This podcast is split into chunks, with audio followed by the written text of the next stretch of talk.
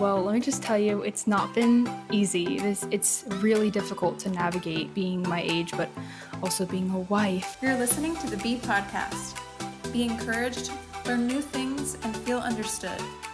Now, here's your host, Sage Lally.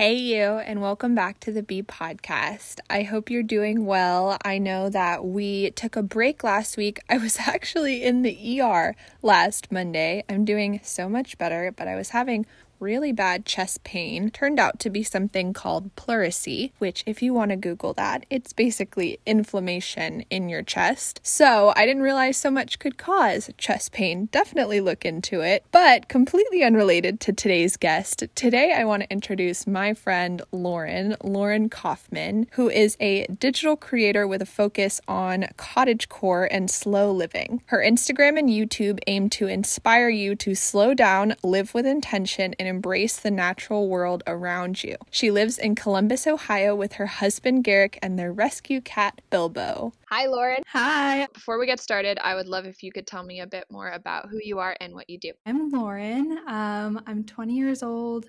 I just moved from the Bay Area of California to Shaker Heights, Ohio, and I'm a content creator, a digital creator, as well as a digital creator as my like day job. So I kind of do both, like work for myself and for a company.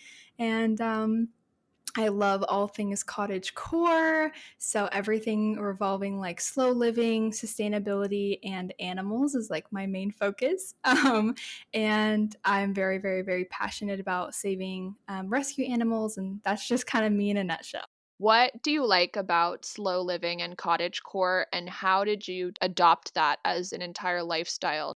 Animals are the big big big focus for me with like cottage all things cottage core but also just with slow living like i started watching content creators on youtube and they like were showing their slow life or they're showing building stuff with their hands and you know it just like something about the fact that they were not all consumed by technology. You know, they have this like deep appreciation and gratitude for life itself. And I just was like, oh my goodness, like I love that. I was living like two lives. I was like trying to fit into this whole like editorial style stuff that I've been doing. And then I was like, why am I doing that? Like, I'm trying to live a slower, more sustainable, more nature focused life. I don't wear makeup most of the time. Like why am i have why do i have to get full glam just to take a photo? This isn't even the way that i live anymore you know? Um, but like kind of how i found it is like my friend like one of the girls i met on instagram we talk like so much. And one day she was just like lauren are you gonna be cottage core now? And i was like no. Like ugh, no i'm not doing that because i like niche hop a lot. And i was like no i'm not like aesthetic hopping to cottage core like no. And then literally I looked up like cottage core aesthetic and just just just to see like do I fit into that like category? And I'm like oh my goodness this is my life already. Like this is or this is what I want my life to one day look like you know and um, these are all the things that I care about this is all like the morals that I have into one like why in the world am I not like focusing my content on that as well I know that you got married when you were young. So I'd love to hear more about that and what it's been like for you socially with people your age being in a different stage of life. Yeah, absolutely. Well, let me just tell you, it's not been easy. This it's really difficult to navigate like being my age, but also being a wife and like it's just so odd. But just taking you back to the beginning, we actually went to middle school together and then in high school we it's so weird that we both went to the same high school that we followed our sisters to the same high school and it was a brand new high school. Started dating in october of freshman year and dated all the way through to senior year. And it was a bumpy road um, but you know in uh, december of senior year we got engaged and that was like a huge shock first of all, when it was like happening, I'm like, no, like we've talked about marriage, but like, no, this isn't really happening. And it was a huge shock. And, um, and our parents were like on board with it and everything and base and we were 17 and then um like later on after we graduated and everything we turned 18 you know um, we got married in july so then yeah we immediately moved to santa cruz i think only like it was like six days after our honeymoon and it was everything happened so quickly and we were actually really afraid because when we were looking around santa cruz for an apartment there was nothing. There was literally nothing we could afford. So we ended up like having a miracle happen that could have literally only been God. And we got this apartment. Um, these people were like, uh, you know, okay, I get this, you know, they're, they're newly married. Okay. Like, well, we'll give it to them. And we're like, oh, thank goodness somebody's like not just to like write us off because we're young. And um, we ended up getting the place. And then, like I said, moved in six days after our honeymoon. And um, it was a crazy thing but going to like the whole like social aspect of everything like i know that some people didn't come to our wedding that we invited because their parents like weren't comfortable with the fact that we were getting married young and um, i I don't know. It just it was a, there was a lot of like talk and stuff and it was hard because like I was having like, you know, friendship drama or whatever and people in my life previously were already starting to like kind of walk out of my life and so it was weird of like do i invite them? Do i not invite them? Like what's like the the etiquette here? You know is it rude to not invite everyone? Um and you know with drama of like bridesmaids and also my bridesmaids were like not even 18 so they didn't know how to be bridesmaids. Like they don't even know what that what the tasks of a bridesmaid is. So it's just like they haven't had like that life experience to like be that. So i don't know. It was there was a lot of like there was some tension. There was some drama with the wedding stuff but overall it went over i think pretty smoothly for the circumstances. Um and yeah, any more questions you have, just throw them at me because I'm an open book with like all this stuff.